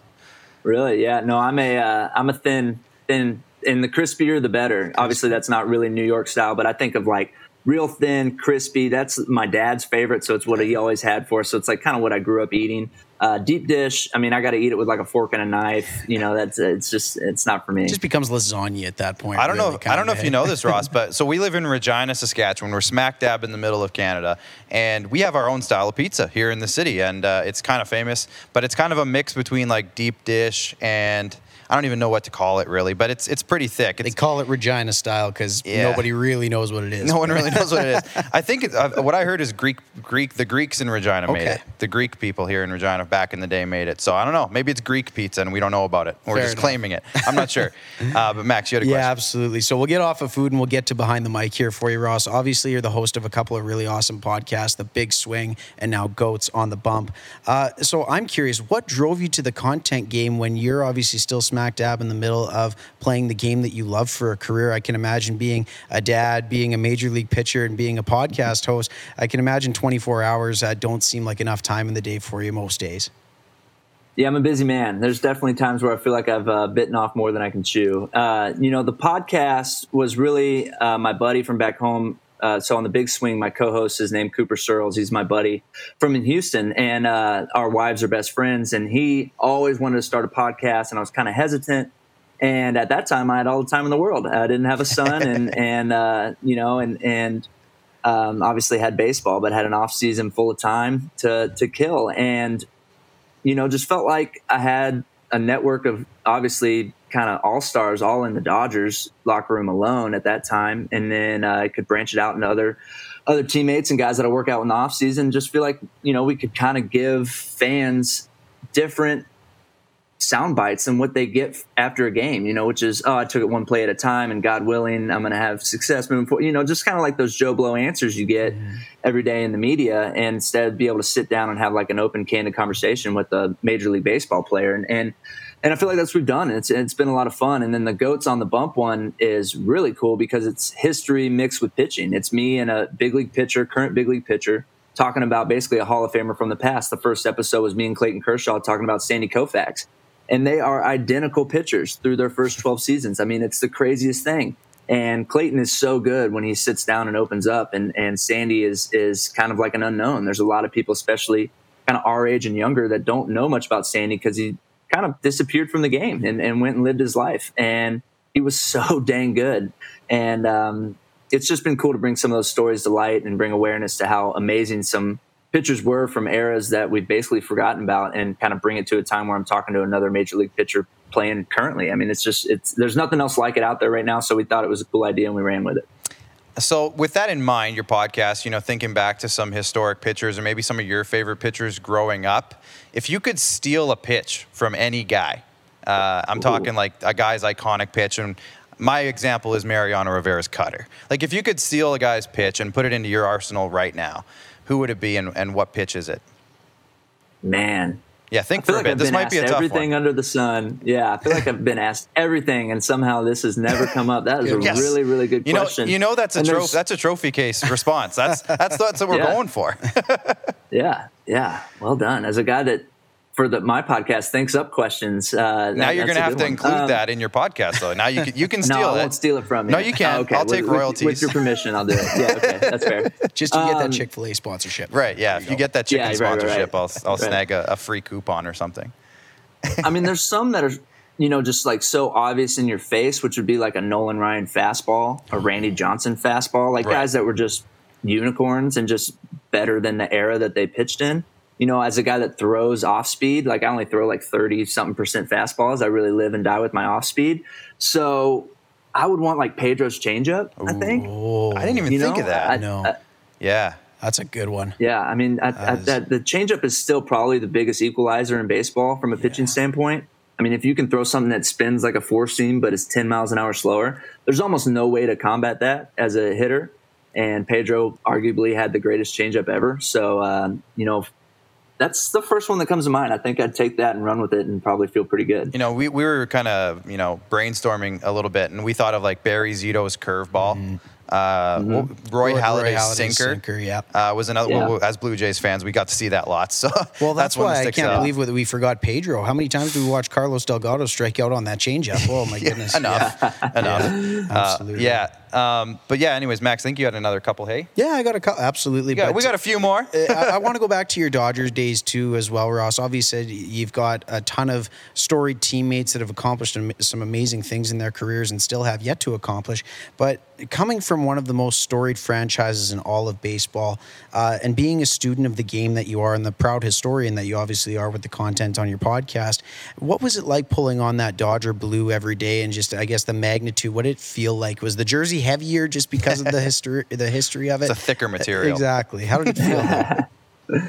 Well, a little bit, right? Because you realize the history that came before you. I mean, you're talking about guys like Jackie Robinson, you know, and, and what he means to our game. And to think that I'm wearing a jersey that still looks the exact same as what he wore, right? I mean, different different material, certainly. I mean, those things probably weighed like 40 pounds.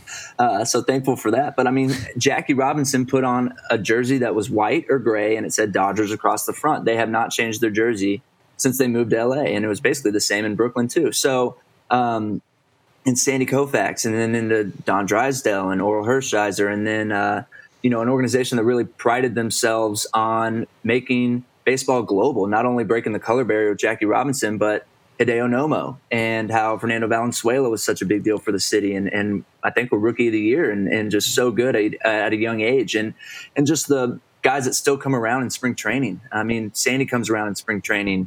Maury Wills, obviously Tommy Lasorda, um, uh, I mean Eric Karros, Orel Hershiser, like the name goes on, names go on and on, and uh, just to pick those guys' brains and and uh, learn from them and the history that you know is a part of that organization, really special. It really is. Uh, and there's really only a couple like that. What Yankees, Red Sox, Cubs, Cardinals, Dodgers probably are the are the ones that have history like that. So. And the Dodgers do a really good job of teaching you about it when you're in the minor leagues, and uh, you know, getting you an education on what came before you. And and um, man, it's just something that probably took for granted when I was there because you're trying to grind through a season and and, and get your career going. And now that I'm um, away from it, you realize how lucky I really was. And and the Blue Jays are awesome. And dude, you have a whole country rooting on the Blue Jays. I mean, it, it's that's really special too. Uh, just the history in LA though is something else. Yeah, absolutely. And again, while we're still on the topic of jerseys, anyways, we've got to ask you as we have the the new powder blue ones that you guys uh, adorn, anyways, every four or five days or so. I know they're my favorite. I want to know what you guys in the clubhouse think of them. I mean, hopefully it's the same opinion, but I'm just curious. Is whenever you get a new set of unis, especially ones as nice as they did with these, just curious your opinion on how happy you are with them.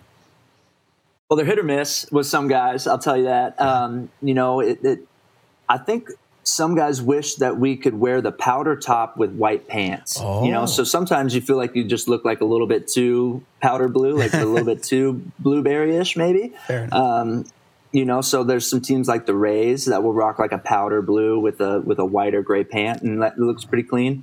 But really, you know, most of us love them. I mean, Hyun-jin almost pitches in it exclusively. I feel like since he come back from the from the DL, he hasn't, but I'm sure he'll start mixing it in again, and he looks great in it. And uh, you know, it, you kind of ride the wave. If if we're playing good in them, we'll keep rocking them, and if, if we struggle, we might you know move away from them for a little bit and, and bring them back. But in general, for sure, most guys like them. It just uh, you know, jerseys fall in the superstition part of baseball and and all that that that comes with it. So. Uh, it, it'll it'll it'll ebb and flow with how we play in those All right, powder we'll, blues. we'll start the petition. Powder blues with white pants. I, I, will I was going to say no, and then when you point out Tampa, I was just going to say that is a set that looks real sharp. But Oh. how does that work, Ross? I guess is is it a predetermined set in the schedule of what unis you guys are wearing that day? I know that obviously with the variance of the four colors that you guys have, it kind of gives you options even home or away. So how does that work in terms of the scheduling of the unis? Or again, does Hyunjin get it because he's the ace of the staff and he just makes the it. call? So it's literally as simple as it's what the starting pitcher wants, which is kind of an old school thing. Um, you know, the Dodgers they only had white and they only had gray, so that was never a thing when I was over there. So now I come here, and it's it's whatever the starting pitcher wants. So when you're at home, you can pick whatever you want, no matter what. That's going to be the jersey. Now on the road, I think the other day Hyun-jin maybe did want to pitch in the powder blues, but the let's see, who were we playing? We were playing who. These these road trips all run, uh, Run right in a row. I guess he was in. Were we in Oakland? Did he pitch in Oakland? I guess Oakland maybe was Start of the wearing their solid, was wearing their solid color. So um, we also couldn't wear the solid or something. Like there's some like little rule where the home team obviously gets to take precedent over what they want to wear. So then Hyun-jin had to pivot and wear a different uniform. But really, it just comes down to whatever the starting pitcher wants to wear that day. Well, we learned something new today, Max. Every day, good Uh, stuff. one thing I know Max is gonna is gonna die when I ask this question because he's been wondering this, and I don't know if he was too scared to ask. But when when you go into a new season, obviously uh, we're all gearheads here. Do they like? Do they just fill your locker with new shirts and hoodies and hats and? Uh, Whatever shorts. How, what's that day like? Is it like a table where you get to select, or do you put it in an order form, or like how does that work? it's real expensive for the fans, that's for sure. yeah. No, it's it's Christmas morning. It's Yeah. exactly what it is. I mean, you you you will roll in, you'll walk into a room, and you'll like pick out which where's my locker. Usually, sometimes it's in the same, but this is my first time in Dunedin, so I had no idea where my locker is. I go, I find it, and everything's right there. One hoodie of every color, one jacket of every color, your pants, long sleeve t- long sleeve t-shirt, short sleeve t-shirt in each color. And then all those extra shirts that we get, sliders, shorts, socks, all that, it's just there waiting for you. It's the size that you rocked last year. So if you gained or lost a little weight, you might have to size up or down. But uh, typically everything fits like a glove, and um, it's just there waiting for you, man. It's great. Max is tearing up right now. Man, that, uh, that that's that's my Christmas morning times ten, Ross. I was going to say Vladdy probably Yeah. had to put in a new order this year for He might a have. size down. He, uh, Yeah. he looks He really have, really yeah. good. He looks great. Um, Yeah. So I was I was doing some digging on you, Ross, and I look back at your college days at Texas A&M. Uh, you and uh, you had a pretty good one-two punch there. You and Michael Wacha back in the day, and now he's in your division. Uh, well, I guess you guys have kind of found each other in the same division. Uh, and I was wondering if you guys are going to line up against each other maybe in the near future. Do you have any friendly wagers that you might work on, or uh, any friendly bets between the two of you guys? You know what's funny is I have the all-time like uh, hanger on him. I, I don't even know what I uh, what I'd call it, but I got my first big league hit off of him. Oh. So like, there's almost you know, there's almost nothing that he can come at me with that I can't be like, dude, I got my first hit off you. you Ultimate know? bragging So, rights, uh, yeah. Ultimate yeah, bragging ultimate rights. bragging rights. That's that's how I would put it. Yeah, and uh, you know what's funny? You said one-two punch. The third punch of that team was a guy named John Stilson, who was drafted by the Blue Jays. Who anybody listening to this that's a diehard Blue Jay, um, man, he was like big league ready out of college and just did never quite made it, probably for a variety of reasons, including injuries. But um, you know, we we really had a one, two, three punch at our time in Texas A&M. That was a lot of fun. And uh, but yeah, pitching against Wacha. Um, you know, obviously I have that hit that I can hang over him, but you know, it's always fun getting to pitch off each other, especially when we can, you know, try and lay down a bunt or get a hit though in the National League. That's perfect. That's a, that's a great bragging right. And now that you're in the AL, you can't, can't he can't do anything about it. So that's perfect. Yeah. Uh, so walk me through your path to Texas A&M because I was reading you were you were born in Pennsylvania, but everything I Mm-hmm. see about you sounds like you were in Texas for a lot. So how did that all kind of line up? Yeah, I'm the only stripling born out of Texas. My dad just took a job up in the Northeast, and I happened to be born there. I guess I lived there for like months before we returned to Texas. So it's always funny to see Pennsylvania on there. Right. Um, and I'm a third generation Aggie. So my grandfather went to A&M. My dad went to A&M. His brother went to A&M. My brother was already at A&M by the time I graduated college. So it was kind of, you know, it was written in stone. I was going to Texas A&M, but I didn't have a baseball offer. I had only one Division One baseball offer from a school called Dallas Baptist, which is a great baseball program. But I just I, I wanted to be a Texas A&M Aggie. So um, long story short, I, I basically walk on at A&M. Uh, I'm, I'm a preferred walk on. We treated the fall as my tryout and I did terrible. I mean, I had like a 9 ERA. I was just getting lit up. And I remember going home for Christmas break my freshman year thinking like, man, I, I just didn't make it. I didn't do well enough. There's no way they're going to keep me around. But I could always spin a curveball. I could always front spin a ball and throw a nice 12-6 breaker in there. And Rob Childress, the coach at A&M, loved a good breaker. and, um, he, he- you know, and he saw something in me where he kept me around when really he pro- probably shouldn't have. I mean, I was not good. I was in over my head. Um, but he kept me around and, and saw the potential there. And I just got better every year, got bigger and stronger. And, uh, you know, by the time I was a senior, I'd started for the weekend my junior and senior year, got drafted in the fifth round and, and, uh, found my way up to the big leagues with the Dodgers. I mean, it's a, it's a crazy story, really. It, it is because my baseball career was almost done. And then, uh, you know, walk on at Texas A&M, the school that I dreamed to play at, and it just worked out. I mean, it was awesome. Well, coming from a guy, I went to a junior college, so I kind of get it. There's a lot of late bloomers in baseball, and, and the good scouts are the ones who are able to find those guys. So consider yourself one of them. I think that's a pretty good. That's an awesome story. Absolutely. Max, you had another one. Yeah. I got one final one for you, Ross. I'm going to steal a sign here. I'm going to go off of goats here a little bit and kind of borrow from your closing topic. I want to know of your published episodes right now. So I believe it's John Smoltz, Bob Feller, Bob Gibson, and Sandy Koufax. I want to know your opinion on whose game and I guess pitching style would translate best today. Oh man, good question. Um, I mean, oh my gosh, man, you're asking me to pick from four uh, first ballot. Name as many Famers, I as you want. Oh, we didn't. We, yeah. Yeah. Gosh, I mean, I, I guess the obvious answer is probably Smoltz because he actually basically pitched in modern baseball. So I'm going to actually throw him away and take one of the three olders, which is uh, Gibson, Feller, and Koufax, the guys that you know basically pitched in a different game than what we have today. And I think it's Bob Gibson, and and the reason why is one, I think he was a unicorn. I think he was just head and shoulders better than the era that he pitched in. I think he was probably the most athletic guy on the field every time he took the field. Two, he's known for his on the mound persona, right? Which was like, don't mess with me. Like if you hit a homer, don't pimp it, don't make eye contact with me. If you do, I'm gonna throw at your head. And he just intimidated hitters and and, and used that to his advantage.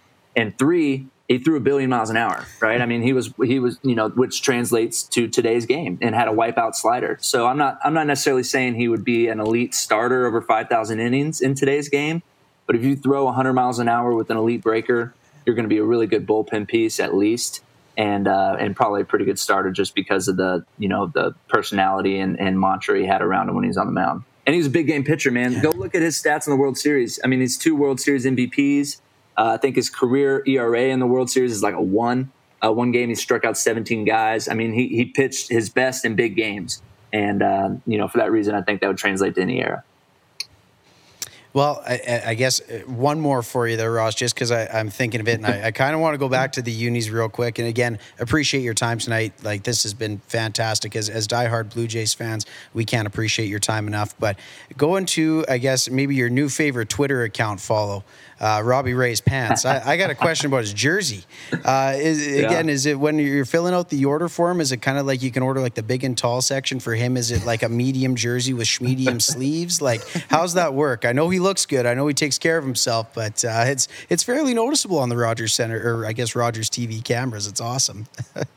This is the big leagues, man. You can get whatever you want. Love you can you they the so Majestic is now what Nike. So Nike is now our uniforms. They'll come in one by one and they'll tailor it to exactly what you want. You can get it to the height, to the tightness, every little area. Like you can get the crotch pulled up if you want. You can get the t- the uh, you know on the sleeves nice and tight like Robbie does. Uh, you can get it to really hug that booty like Robbie does. you know, you can get whatever you want. That's that's what he wanted, and uh, and that's what makes him feel good when he's on the mound, and, and why he probably hasn't walked a guy in three starts. You know, Love and and uh, he, and and so I'm, I'm I don't go quite that tight. I've kind of tightened it up a little bit every year.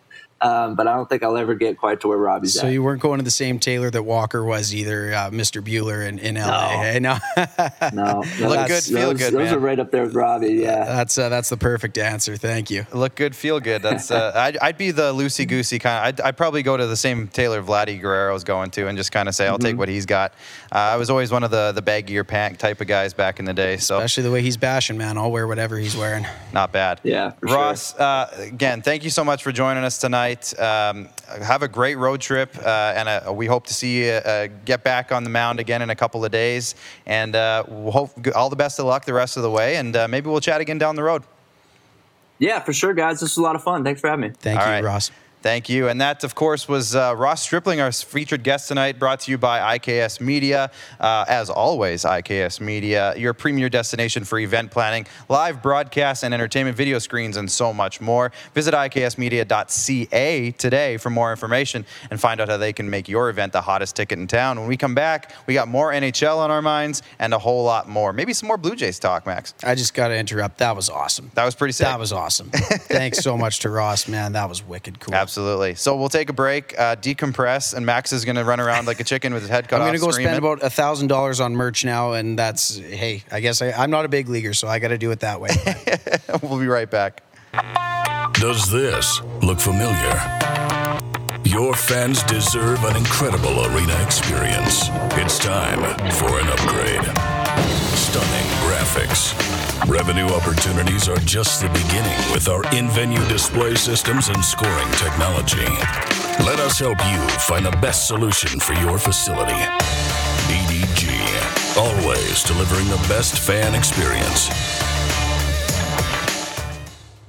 Here's how your business can be a part of Canada's fastest growing sports talk show. All you have to do is contact us, and we will tell you all about the dynamic and exciting marketing opportunities we have, utilizing a fully integrated 360 degree multi platform. Imagine your business seen and heard across Canada on Game Plus TV and around the world on the Rod Pedersen Digital Network. You will use one of the most overused expressions in sports. You gotta be kidding me! Get your business involved. Contact The Rod Pedersen Show today. Everyday hoop life.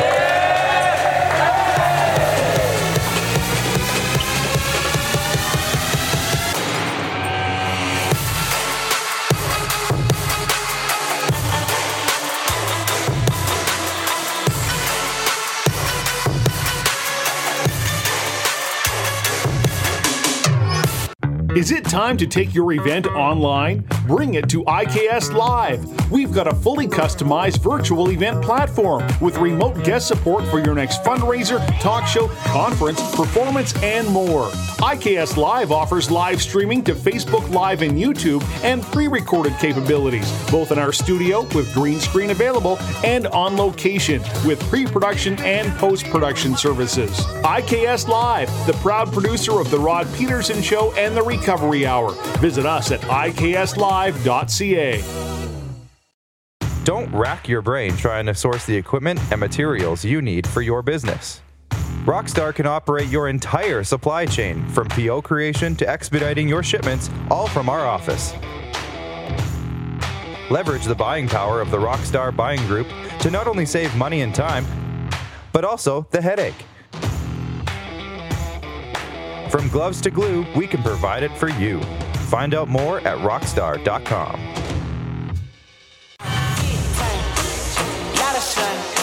Smoky in the air. That's a lot of.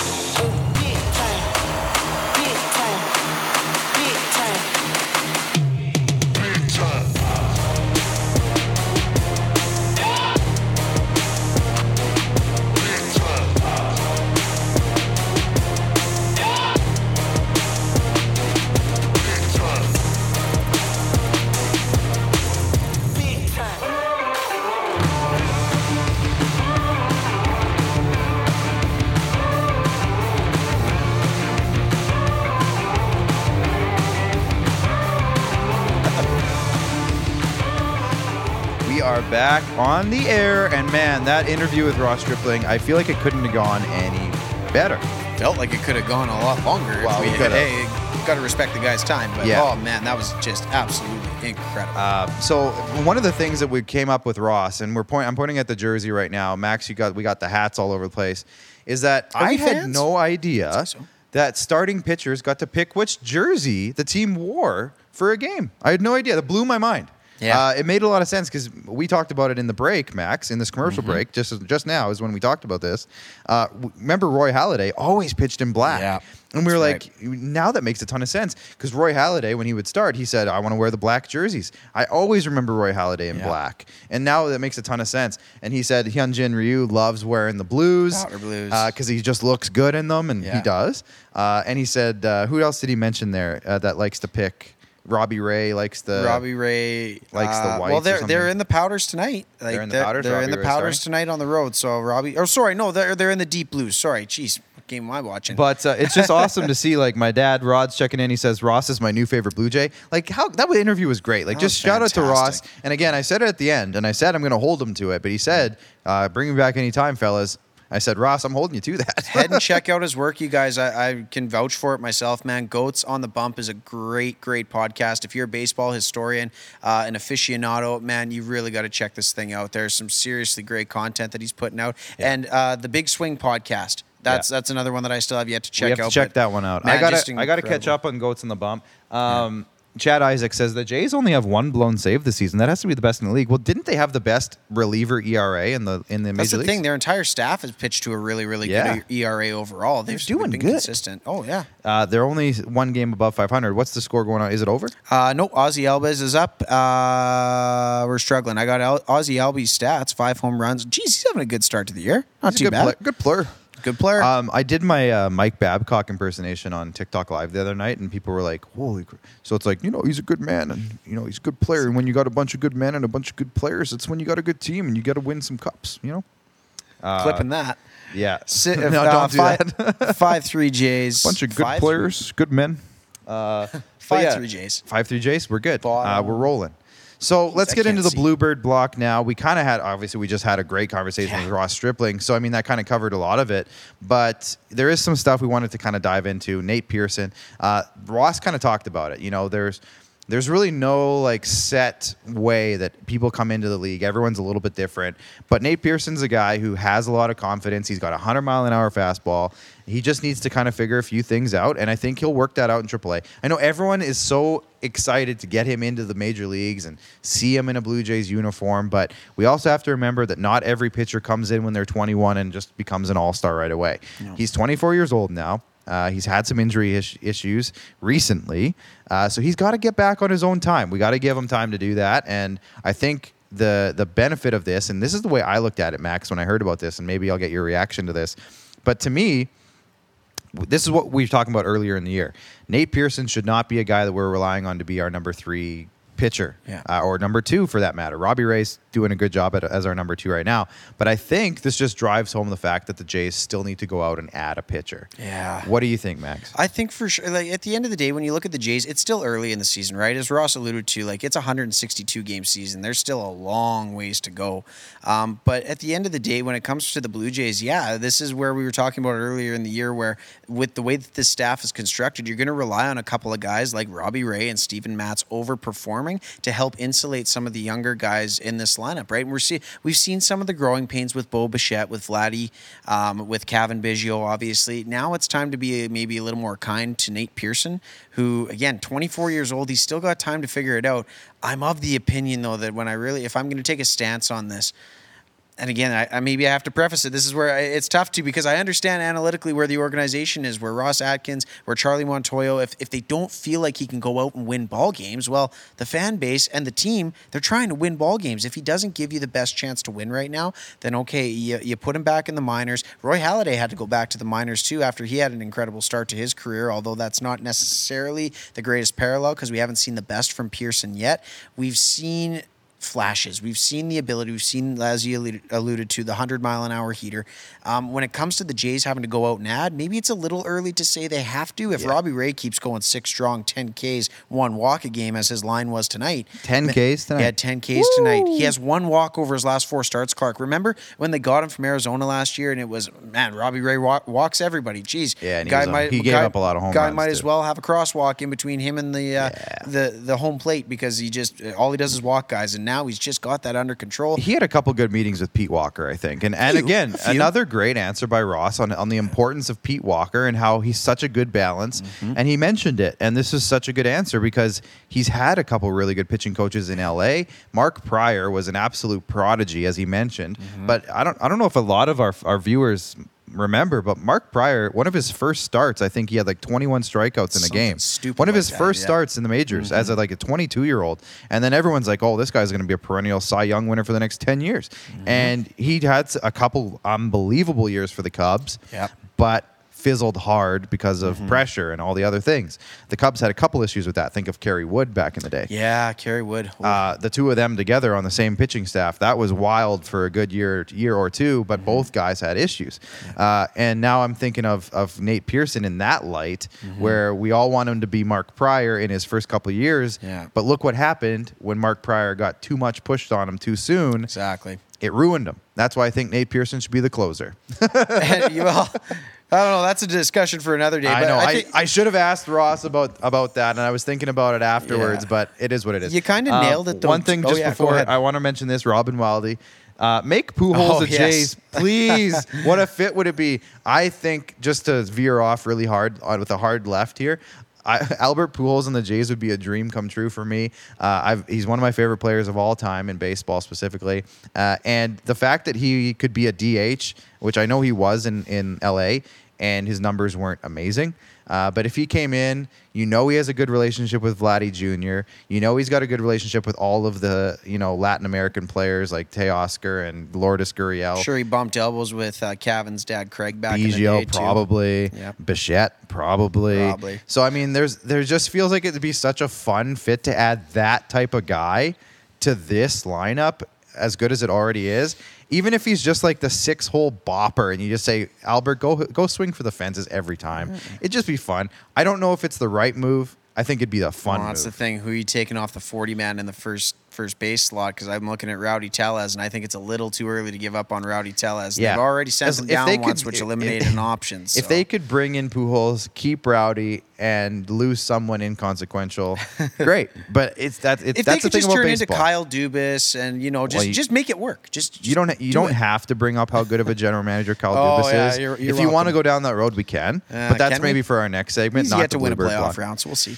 Um, so another one, um, Pete Walker is doing his magic with uh, Robbie Ray. Dylan Fournier says absolutely. Chad Isaac, the Braves announcers are saying the Jays are one of the most exciting teams to watch, and wishes the U.S. televised them more. Probably true, uh, but it is what it is. What are you gonna do? Well, guess Um, what? They're the only Canadian team in a league of 30 American teams. So they do get their play in, in other markets, right? Yeah. Like we, we see what it's like when they go down to Seattle, right? That's always a fun series. And it, uh, I don't know, like I said, it's interesting. We, and we appreciate them up here, right? It's nice to have a, a country of 30 million strong supporting one franchise. It's something incredibly Ross mentioned that too. Yeah. playing for a whole country. Exactly. Um, so. what are, what are some of the other things that we we want to get into with Ross? I know- kind of want to talk about Robbie Ray a little bit more. Sure, yeah. Like I really want to give this guy his shine because this was one of those guys that you just didn't necessarily know what you were going to get when you acquired him, right? And I mean the price tag wasn't super high, but it's because Arizona saw exactly what the problems where they were plaguing him last year was the command, it was the control. In his last four starts, Clark, he has gone, I want to say 29 innings, so an average of 5 plus. He's got 30 plus strikeouts and he's walked one guy. Like he's seemingly fixed. And when you watch him pitch, like I said, I made the joke about the schmedium sleeves, but man, if you're pitching that well, do whatever the hell you want. And when it comes to Robbie Ray and what he is contributing to this team, it's again, it's that guy that you needed in the rotation that was going to overachieve a little bit. And again, can you really call it overachieving with how dominant he's been? I don't necessarily know, but it's awesome watching him pitch every five days. I'm becoming a huge fan of him, and uh, it seems like he's becoming a, a leader in that clubhouse very quickly. And hey, maybe we talk contract extension with Robbie Ray to be a number two or three guy. Yeah, because what's he getting now? Like eight million dollars or something for one year? It was one like a year? one year, eight million dollar deal, which, which, is more is than kind of like the the deal you give guys who have done it before Mm-hmm. and maybe are having trying to have a bounce back year. That's like their deal. But if you were to re-sign him, is it like a J. A. Happ deal where it's like three years? What was it, ten million dollars or thirty thirteen to million dollars? thirty-three. Yeah, it was ten or eleven a somewhere year. in there. It was a nice round number. Twelve, Yeah. something like that. Uh, maybe that's the case. Uh, but I think we're gonna have to see. Like you said, there's still uh, a bit of a time frame that the Jays kind of have to prove themselves. Uh, I, and again, I, I keep going back every time this comes up, but Arash Madani gave us the timeline of the Major League Baseball draft in June.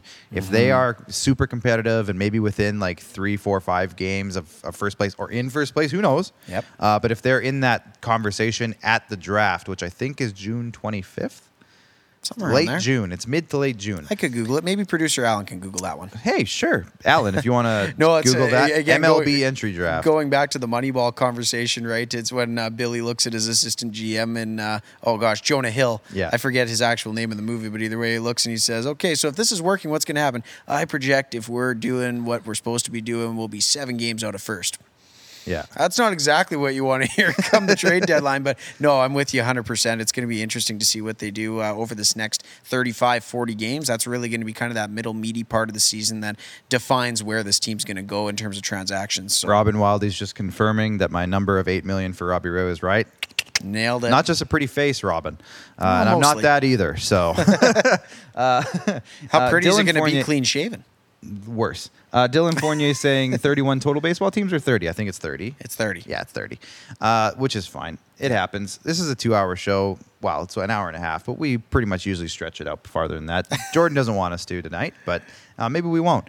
Um, anything else you want to touch on with the Jays? How the bats are doing pretty good. Nah, They're like- leading the league in home runs right now, which, Yeah. you know, I, we mentioned it with Ross. Uh, as Jays fans, we're, we're almost kind of used to them leading the league in Mm-hmm. home runs.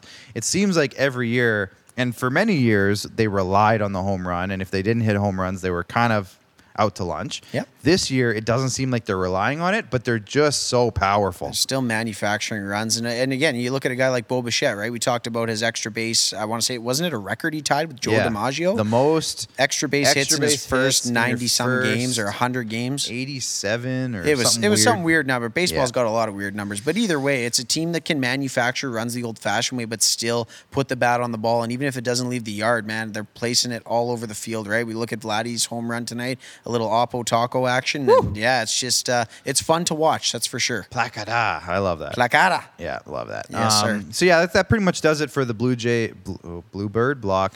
Uh, Are you the- sure the we Triple could go B. another hour? Jordan, how much time you got? Just kidding. We still have some hockey topics I want to talk That's about. right. But We gotta are talk you looking Preds. for ways to improve your skills on the baseball diamond? Are your kids in need of some training, skill building, or private coaching? Check out RBI training and uh, baseball and softball training today in Regina. It's Southern Saskatchewan's, I'll I'll say Saskatchewan's premier baseball training facility. It's located just east of Regina. If you want to check them out, they have a f- uh, Facebook page, Instagram, which is very active, and their website as well, RBI Regina, where we hold on, I blew it. At RBI, they rise above the rest. I was like, hold on. Uh, that is the read. Uh, let's get into some hockey topics. Um, we had a couple of good ones on. Well, we were on TikTok a minute ago uh, and before the show. Let's say specifically, uh, but um, there's some good topics going around right now. Most of the matchups are, are kind of formulated at this point for the NHL playoffs. I don't know if you want to pull those up for me, Max, but Certainly I know can. that in the East specifically, uh, it's Washington and Boston are the, is the two three matchup, and the Penguins are playing the Islanders in the one four. And again, the East Division are just going to beat each other up. Like those are four really, really, Very really good teams. hockey teams.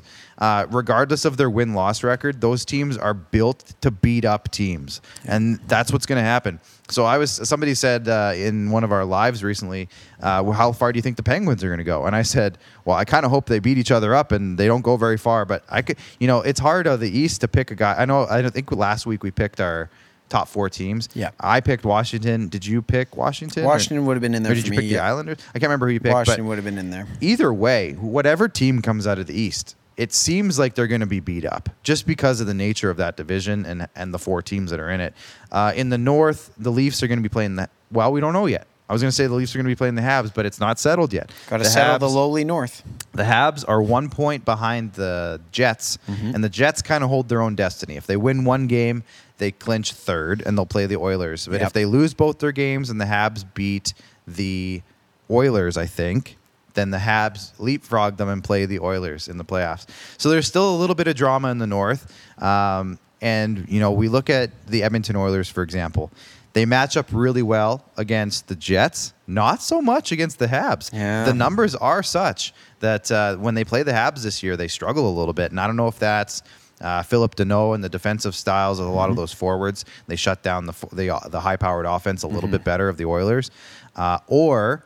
Uh, I don't know. I don't know what it is. Is it Carey Price? Is it the defensive group? Who knows? But for whatever reason, the, the Canadiens kind of match up well against the Oilers. Uh, not so much against the Leafs. The, I think the Leafs have a seven-two and one record, or seven-two and two, or something against the Habs this year. So How are they seven two and two? That's eleven games. Seven two and They one. playing Seven a- two and one. They've played ten games against. Oh yeah. I guess ten games. Yeah, I was Yeah. just gonna say seven two and two. The North was different than That's the right because they had seven teams. That's right. That's so right. I think the That's Leafs, right. the Leafs played two or three teams ten times, and the rest eight times or nine times. So, Gotcha. Uh, that's how that worked out this year. But it is interesting how well the Leafs match up, at least as a with their regular season record Mm-hmm. against the Habs. The Jets are a little bit different because Connor Hellebuyck seemed to turn into a god every single time the Leafs played the Jets. So that's why I'm still saying to this day, watch out for the Jets. Uh, e- If Nikolai Ehlers is healthy, I feel like they could sneak up on a couple teams, but we'll see. I don't think they're coming in at, at 100%. No, absolutely. And when you look at the Jets too, right? You never want to back into the playoffs, which they kind of seemingly are doing, right? I think they've what won two of their last eight or nine games. It's not been a pretty stretch for the Winnipeg Jets, and, and again with two games left in the regular season. This is your time to figure it out. And again, going in a little shorthanded without a power forward, or sorry, not a power forward, a powerful producing forward in Nikolai Ehlers. It's going to be interesting to see what happens with the Jets. Again, that's a guy that you're missing on your first unit power play, Oh. a guy that you count on for offense and creativity, Yeah. and the speed that he brings. He's really So- a spark plug. Like, he, He really, really he. Mm-hmm. really drives that offense. He's he's turned into a very good driver for that Absolutely. team. Uh, did you bring Jumanji here tonight? I, I thought I, I, I, thought I, just heard it at some. home. I could have swore I, just heard some tribal drums Yeah, going seriously. on. And I don't know if it's Alan or if it's Jordan, but I think we're playing Jumanji after the show, so I'm pretty pumped. Uh, we actually just watched Jumanji. Just keep the snakes away from me. That's all I asked. Don't like snakes. I saw a snake on our on our walk the other day. You would have freaked out Where'd you walk? I'm not going uh, by the lake, Which lake? Uh, well, Wascana or whatever it's Alrighty. called. So am I? It was by the science center. Yeah, I won't be going like 500 yards near that place you're ever out. again. Uh, that's good to know. Excellent. Uh, the West. We'll talk about the Central last because I know you have some thoughts. I got some things to Um, say. the West, again, we kind of mentioned it. Uh, very top heavy. Yes. Uh, and especially with those two teams, Vegas and Colorado. I've been saying for a while, I think Colorado is going to come out of the West. I think they can win all of it, the whole thing. Mm-hmm. the whole kit and Uh, caboodle. Vegas is very strong, so I'm not going to put anything by Vegas. However, we kind of said that Minnesota with the rec Minnesota, I said that really Minnesota. Minnesota. Minnesota with the record that they have, I feel like a great. They've overachieved. And two- Unbelievable season. Two, they're overrated. And now here's the reason I say that. I think the West is extremely weak at the bottom. Yeah. And I think Minnesota has been able to eat the lunch of those teams, and their record has been inflated because of it. I mean, they still got to win the games, and they're Yep. still they still have the record that they have. But I think when they come up against Colorado and Vegas in a playoff situation, they're hooped. Yeah. So, and I think they're going to be playing. I think if I'm correct, I think Colorado in round one. I think Vegas has first. So here's where we're at right now. Do you so have the records? just pulling the standings up, right? So I this is I where Colorado has a chance to leapfrog leapfrog no, Oh, okay. Madison Bumgarner.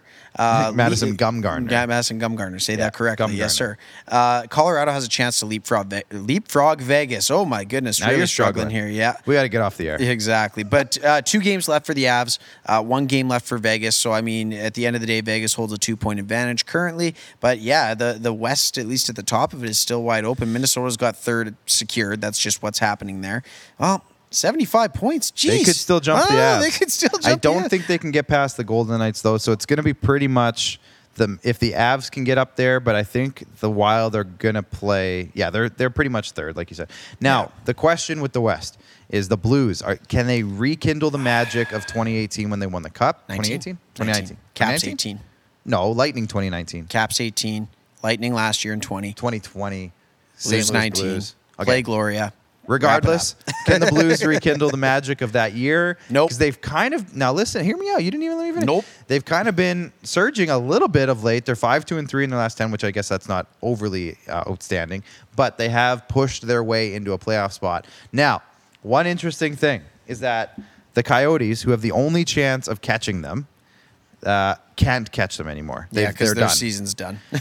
Now, remember, Good job researching before the show. Remember the scenario? I was no. I'm, this is what I'm telling you. This is my point. Okay. I'm, that was I was a, I was adding to my point. Sorry, I'll shut up. Uh, remember what I was telling you about the Seattle Kraken situation Mm-hmm. with St. Louis?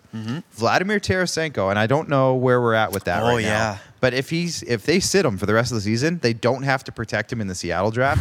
I would be very not surprised if they do that. They sit Vladimir Tarasenko the rest of the way so that he doesn't have to become one of their slots that they use as a protection in the Seattle draft. And that's just a bunch of uh, of Tetris going on, basically with It's a bunch of hooey, is what it is. essentially.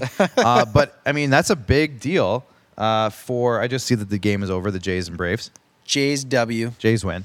Good Uh, stuff. sick. And the Blue Jays win it. And the Blue Jays win. It. That was pretty good. That was a good Tom Cheek, wasn't it? Yeah, solid. Tongue in cheek. Um, so I guess yeah, the biggest thing is like everyone's asking for a dark horse. That's what everyone's saying. Hey, Who's your dark horse? Who's your dark horse? And I, I'm saying the Blues. I think if the Blues can get any of that magic at all, they still have most of the same team. I know they've lost a couple of huge pieces, but Mm-hmm. Huge. but huge. Uh, but they've added a couple of different guys. They have a different team. But if they can rekindle any of that magic, I could see them beating a Vegas. I could. I'm not saying it's gonna, but if you had to pick a dark horse, they're the team that I would say that's a, a true definition of a dark horse. There's not a whole lot of teams like that in the playoffs this year. There just really isn't. Yep, not a lot. Um, so, anyways, that's my dark horse. Let's go to the Central now. We'll finish it off because I know Max has Get out the Kleenex boxes. Max has some thoughts on the Predators. They had a special game last night. last it's night, a little misty in last here. Last night, two Last nights ago. night. Last night, Monday night. Now, let, first, before we get to that, let's look at the central situation. Mm-hmm. Um, it looks like the Hurricanes are probably going to, well, they are going to finish first. So the Hurricanes are playing the Predators in the first round. The Panthers are playing the Lightning in the first round. That's set. Uh, so the Battle of Florida and the Battle of the m- middle of nowheres. Middle Tennessee, middle slash Tennessee, North Carolina. Raleigh, North Carolina. Yeah. Um, so, you know, the Predators have an uphill battle with the Canes. Uh, but I am really looking forward to the Panthers Lightning. I think that series is actually going to be really good, and they kind of hate each other. Battle of Florida, Uh, man. They've started to hate be each other, and the, I saw a video of them with the line brawl tonight, I think, or last night. Yep. So like they're heating up. Oh, yeah. Uh, and I think they play each other one more time too before the playoffs start. So Season's over. no, they got 55 games. 56 or what standings are you looking at? Uh, maybe they didn't include tonight's game. Is tonight's game the last game? Possibly. I, I got 56 across the board for everyone in the Central. Let me catch up. where uh, we are crushing. Maybe they just didn't include hey, tonight's this game. Is, again, the research quota. This is not the show that you come to for the research. Hey. This is where you come to for the hot takes. Yeah, the number I have in front of me says 50. It just didn't include tonight. It doesn't matter. Stop, stop talking about it. Uh, uh, so the Hurricanes play the Predators. Max, let's go into it now. The Predators are the only, I think they're the only team in the NHL with, who made the playoffs with a negative goal differential. Yeah. Just wanted to point that out. No Yeah, big deal. stuff. Not Yeah. a not a major Awesome. point at all. Uh, but Actually, with they're that plus in mind, two. Again, your standings are fantastic. did they? what the heck is What standings on? are you looking up? Are you The- on Spotrac The again? Google one. oh, come on, man. You might be looking at 2019 standings for all we know. No, this is this is this Oh, year for jeez, sure. But ugh. do we have the wah wah? Yeah, t- tough look for producer So, Clark here. speaking of goals, That'll be all number two. Keeping That'll of be goal, all. yeah. I'll take you at your word. Number two, um, Dylan Fournier. Shout out for the Facebook stars. Thank you, Thank Max. Uh, speaking of keeping goals out of the net, Yeah. Pekka Rinne had a special game the other night. You wanted to wrap it up in a precise two minutes and 19 seconds. Give me your thoughts. Two minutes, 19 seconds, and go. Clock. Man, I've been a fan of this team since 2005. Pekka Rinne was drafted in the eighth round, which doesn't even exist anymore. 254th overall to the Nashville Predators out of Kempele, Finland. And he was a big, tall, lanky kid that you just, again, an eighth round pick, you take a flyer on a guy and you're not sure if it's going to happen. But what he's managed to do in his 16 year career in Nashville, um, you felt all of it last night at Bridgestone Arena in what could possibly have been his final regular season start in front of Bridgestone faithful. I believe it was a 33% capacity. Uh, man, a 5 nothing shutout victory, 30 saves. He certainly didn't walk to it. Uh, made some incredible vintage Pekka Rinne like saves in that contest. And man, it was it was emotional. Being a fan as long as I've been, and, and there's a lot of teams that aren't spoiled to have a goaltender be the linchpin of the franchise for as long as he's been. And when I think of Pekka Rinne, I think of just an incredible interview. You can just tell he's just an incredible salt of the earth guy. The things that he does for the community in Nashville that you see and don't see. Uh, and he's starting a family now at 38 with a new son and uh, a fiance. And honestly, all the power to Pekka Rinne, whatever his decision is about if he comes back next year. If that was his final start last night, you couldn't have scripted it any better other than possibly getting a full 100% wall to wall packed house at Bridgestone Arena. But hey, 369 wins, 60 career shutouts. The guy is, he's just been phenomenal. And uh, he's provided so many memories for me. And as Chris Mason kind of wrapped it up last night, uh, it was a little emotional and it was an incredible broadcast. And again, just a fitting, if it was an exit for a franchise. I, I, again, I'm at a lack of words. A franchise stud, Cornerstone. He's a cornerstone. Yeah. absolutely. Again, the linchpin of the franchise for as long as he was, and I really, really hope to see him back for one more season. But if that was it last night in his final start, man, he showed us. He showed us he's capable of coming back next year.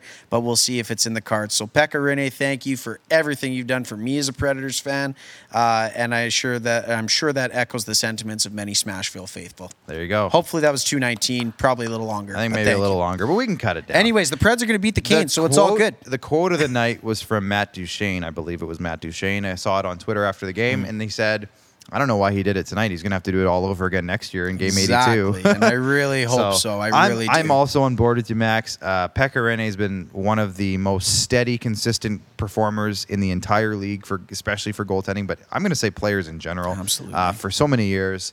And uh, like you said, you kind of nailed it, but for a lot of years, uh, we talked about it earlier with how good Nashville's defensive group has been for so long. Mm-hmm. They didn't score a lot of goals. He was the reason that they had so many winning seasons and made the playoffs as much as they did. And they, you know, have to remember they struggled for a few years at the beginning of his of career. Uh, they weren't uh, every year. They were a small team. market team. They, They- still yeah. were. And again, an eighth round pick having And, to come uh, out and contribute like he's that. Mm-hmm. a major reason. It's Smashville. He's a huge part of that. So huge shout out. He will be the Rinne. first number to be raised to the rafters in Nashville, and deservedly so. Right and beside I David cannot wait. Legwand. I will be tuned in, and I will probably be having that video saved on repeat to watch over and over again, much like Paul Kariya's Hall of Fame Hey, speech. right That's beside be- right beside David Legwand and uh, Mike Shea Fisher Weber. and Shea Weber. Well, if Maybe yeah. I don't know. Would he retire a Pred? I don't know. well, if he retires a, know. a Hab, he still retires a Pred. If you know what I'm saying. Yeah, no kidding. Yeah, here, yeah, yeah. That's a topic for another day. So Yeah, let's talk about that in the off season. Uh, anyways, we got to sign off. I think we're close to the over under. Not I don't know bad. what it was. Not but, too bad. We skipped a um, commercial break, but that's okay. Tomorrow on the Rod Pedersen show is going to be a fun one.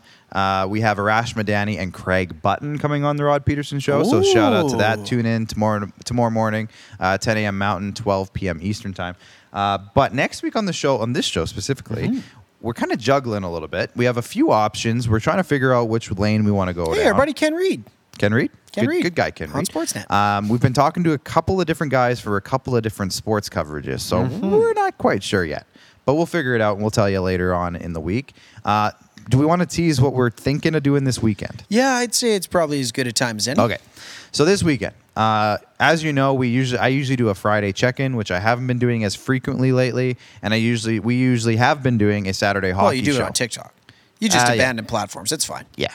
So I've been doing we've been doing our Saturday hockey show, uh, and with that, uh, we've been kind of recapping or kind of previewing what's going on on a Saturday night, and then making our picks. But the season's over now, so we thought on Sunday, yeah, Sunday. We'll figure it out. Uh, I'll We'll- see if I we'll- can we'll work it around out my for tea sure. time. Yeah. No, we're talking the late the after hour. Oh, yeah, yeah. That gotcha. one. Yeah, I won't have a tea time at that time. I hope not. uh, we're gonna we're planning on doing what we're gonna be calling Squadcast After Dark uh, on Sunday night, I believe. It's like Telestrations after dark, just less dirty. Right, Well, so- maybe he has dirty. We'll see. We'll see. But we're going to do a big playoff preview this Sunday, I think at 7 p.m., our regular show time on Tuesdays. We're going to do it on Sunday nights.